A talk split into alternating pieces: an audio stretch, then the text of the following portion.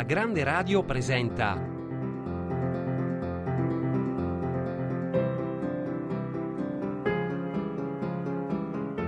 Verso la Repubblica. Vicende e protagonisti della nuova Italia, dalla liberazione alla proclamazione della Repubblica, di Giorgio Maggi.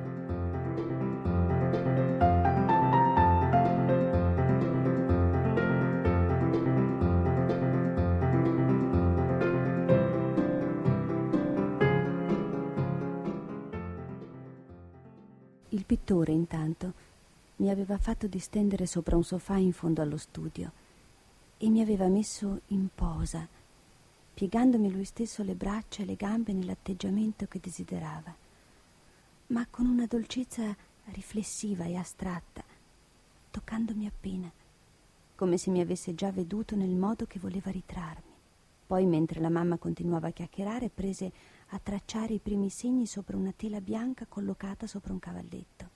La mamma si accorse che egli non l'ascoltava più, assorto com'era a ritrarmi, e gli domandò E quando sarà pagata questa figlia mia per ogni ora di lavoro?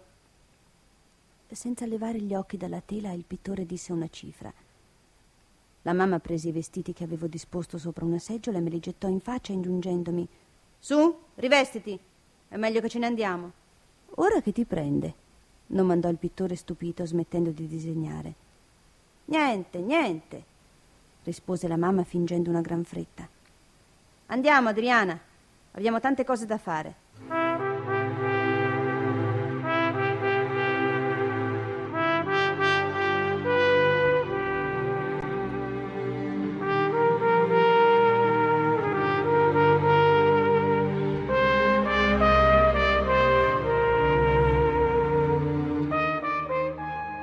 Avete ascoltato un brano da La Romana di Alberto Moravia. Scritto tra il 43 e il 46 e pubblicato nel 1947, La Romana segna una tappa importante nello sviluppo della narrativa di Moravia.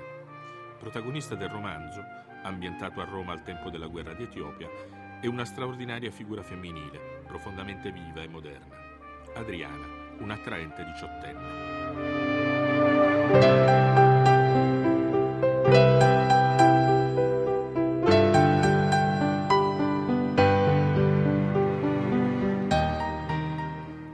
Dei passi essenziali della romana sono stati tratti due film, entrambi a giudizio dei critici non all'altezza del romanzo. Uno nel 1954, con la regia di Luigi Zampa, interpretato da Gina Lollobrigida, ed un secondo diretto da Patroni Griffi nell'88, che ha come protagonista Francesca Dell'Era.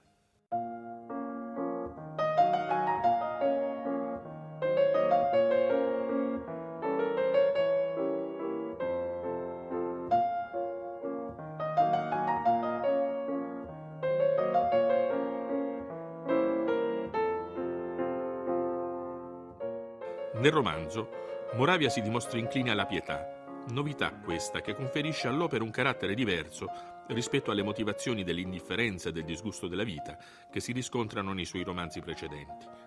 L'ideologia dell'autore è quindi riveduta in virtù di un sentimento che si eleva al di sopra delle vicende, delle afflizioni e dei turbamenti quotidiani.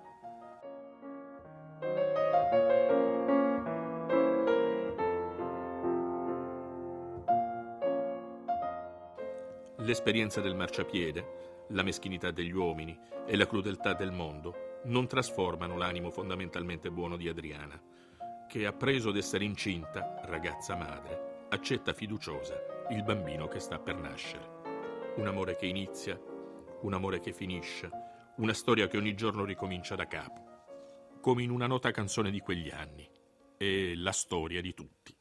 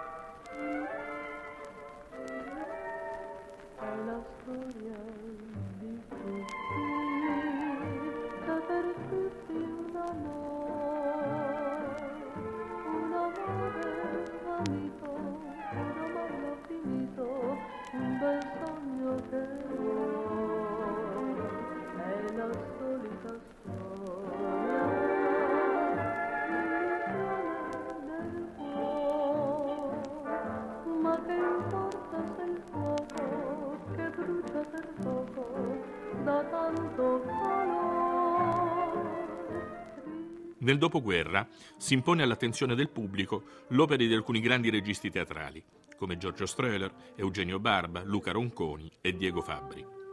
Fabbri in particolare presenta un'originale sensibilità artistica dalla forte ispirazione religiosa, celebre il suo dramma Processo a Gesù, che traspare non solo nel suo lavoro teatrale, ma in tutta la sua opera anche di saggista e di critico. Ecco un brano di straordinaria attualità tratto dal suo scritto la seconda venuta.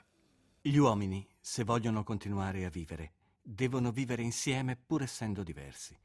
Devono anche vivere in pace, devono vivere in pace pur essendo diversi, devono accettarsi nelle loro diversità. È ineluttabile allora chiamare qualcuno che regoli i loro rapporti.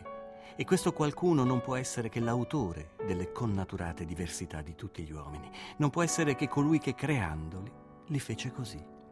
Solamente questo grande Padre, che ci ha generati in un certo modo, ci potrà veramente comprendere e veramente amare. È maturo il momento per dire questo agli uomini. Unità nella diversità, comunità di uomini liberati sotto il segno di una superiore paternità. Il momento è vicino perché queste cose accadano.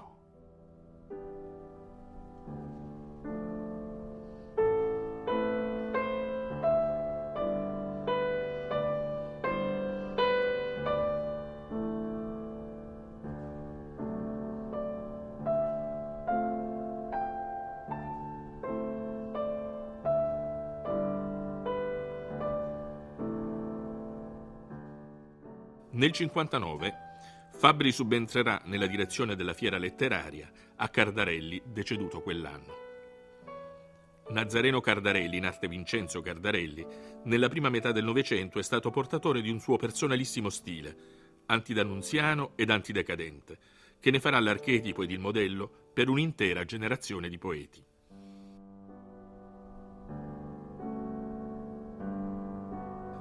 I temi ricorrenti nelle sue liriche sono il trascorrere delle stagioni, avvertito come simbolo dell'eterna mutevolezza delle cose, lo sfiorire dell'adolescenza e della bellezza, i vagheggiamenti dell'infanzia e dei paesaggi ad essa collegati. Sia nell'esplosione della vitalità estiva, sia nel malinconico disfarsi del paesaggio autunnale, il trascorrere delle ore del giorno e delle stagioni diventa simbolo delle vicissitudini della vita, come scrive nella prima strofa di Ottobre un tempo.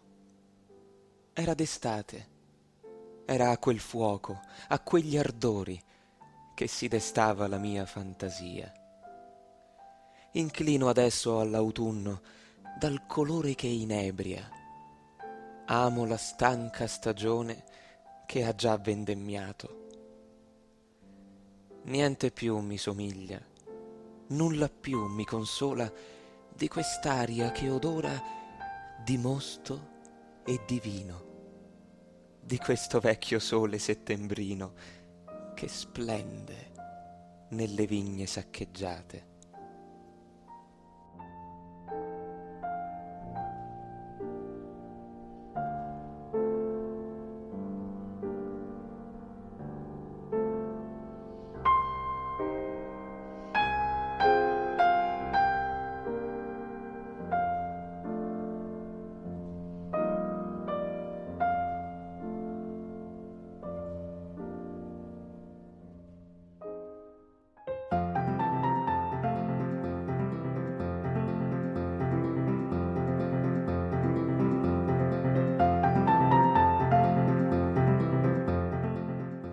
Verso la Repubblica. Vicende protagonisti della nuova Italia, dalla liberazione alla proclamazione della Repubblica, di Giorgio Maggi. Regia di Annalina Ferrante, della redazione di Radio Scrigno, Audioteca Rai. Assistente al programma Antonella Alba. Voci Mauro De Cillis Jacopo Venturiero